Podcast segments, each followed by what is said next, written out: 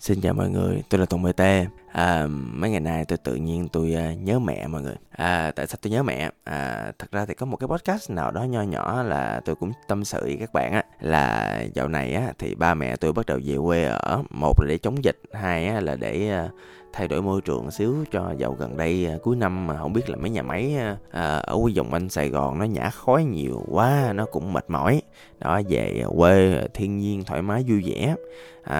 Nhưng mà ngày xưa á, thật ra tôi có một thời gian dài ở bên ngoài các bạn, nhưng mà sau đó thì khi mà ba mẹ sức khỏe rồi cũng xuống á, thì tôi quay về nhà tôi ở chung. Thì ở chung thời gian cũng thương cũng nhớ cũng quen đó, thì cho nên là khi mà hai cụ quyết định về quê nghỉ dưỡng một thời gian, hai cụ sẽ quay lại thôi. Tôi cũng cảm thấy nhớ các bạn. Và khi mà tôi nhớ như vậy á, thì tôi nhớ về những tính cách của mẹ tôi. Và với lại cái độ tuổi của tôi bây giờ, tôi bắt đầu khi mà nghĩ về mẹ, tôi bắt đầu hình dung ra được nhiều thứ. Mẹ tôi á là hơi có tính COD, OCD mới đúng. COD là giao hàng lấy tiền ngay tại chỗ không? OCD là một cái hội chứng mà nói làm sao ta, ví dụ như nếu mà chăm sóc nhà cửa đi, thì tôi cho một ví dụ là người OCD hay là người sẽ rất là kỹ lưỡng, người sẽ rất là xăm soi, rất là chi tiết và phải đảm bảo mọi thứ theo đúng trật tự của nó.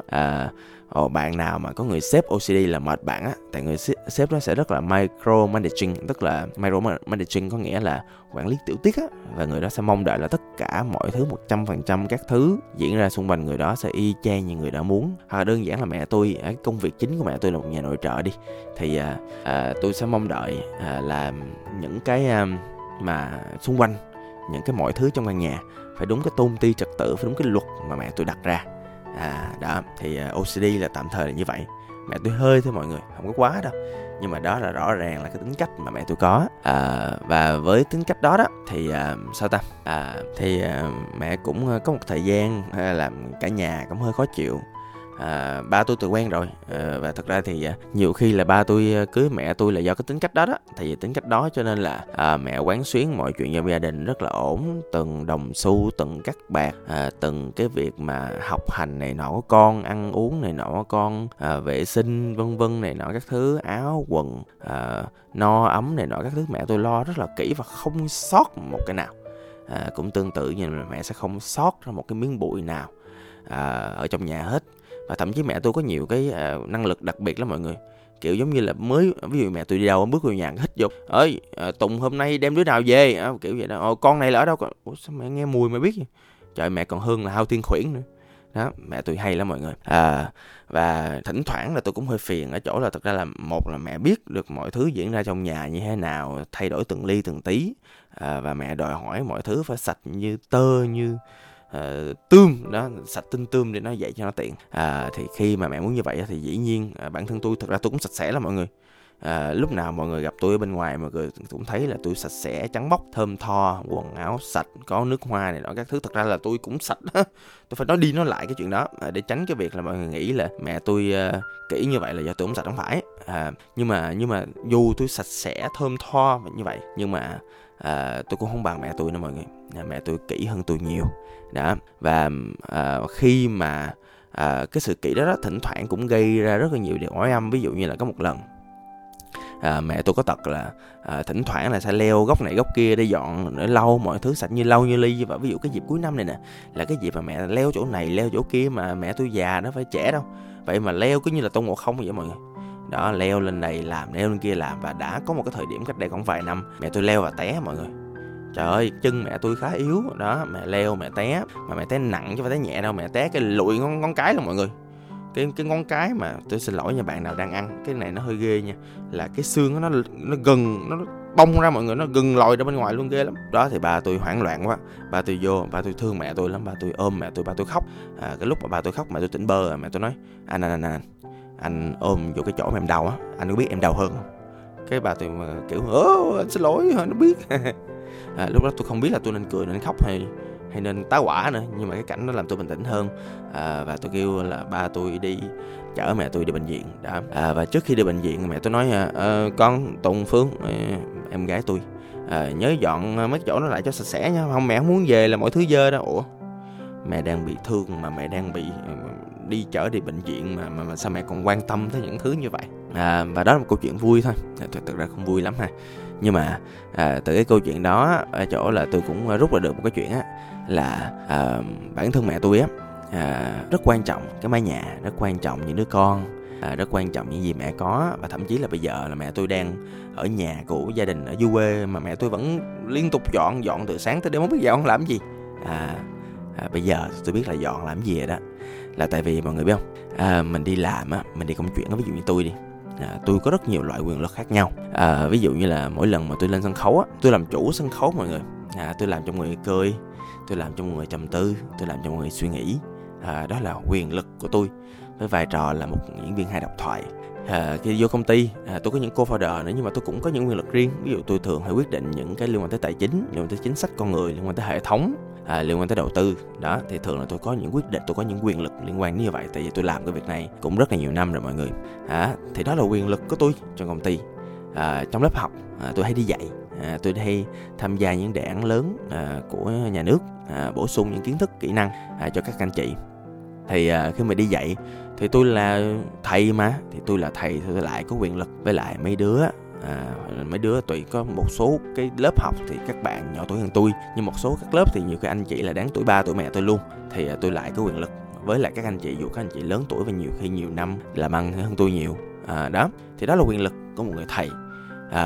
Và tôi có nhiều loại quyền lực khác nữa, ví dụ như là chủ cộng đồng, ví dụ như là tôi là một người cũng có vài chục triệu reach trên mạng xã hội mỗi tháng, đó ví dụ như vậy. Tôi có rất nhiều loại quyền lực khác nhau. Nhưng mà mọi người biết không, mẹ tôi có đúng một loại quyền lực thôi, là bà chỉ có đúng quyền lực là bà chăm sóc cho cái nhà, chăm sóc cho những đứa con, chăm sóc cho chồng mình. Và quan tâm và yêu thương. Vậy thì thực ra thì cái chuyện mà OCD và cái chuyện mà bà rất là kỹ tính trong cái mái nhà của mình, trong cái sự quan tâm, sự yêu thương con mình, là nó là đúng rồi. Là tại vì là một nhà nội trợ thì mẹ tôi còn quyền lực nào khác đâu.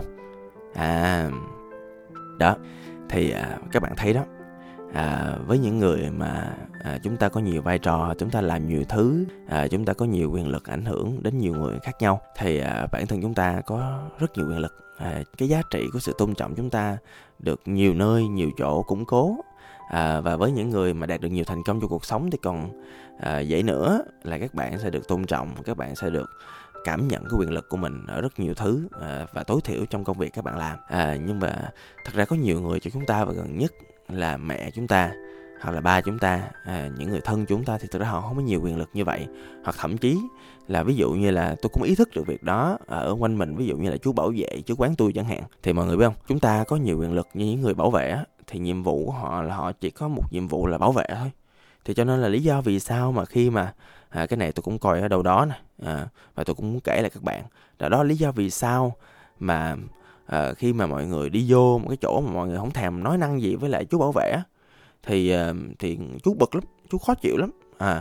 Mà mọi người sẽ tự hỏi là tại sao mắc gì còn khó chịu như vậy, tại sao không hòa nhã vui vẻ lên đi. Không mọi người đang vi phạm quyền lực của người ta đó.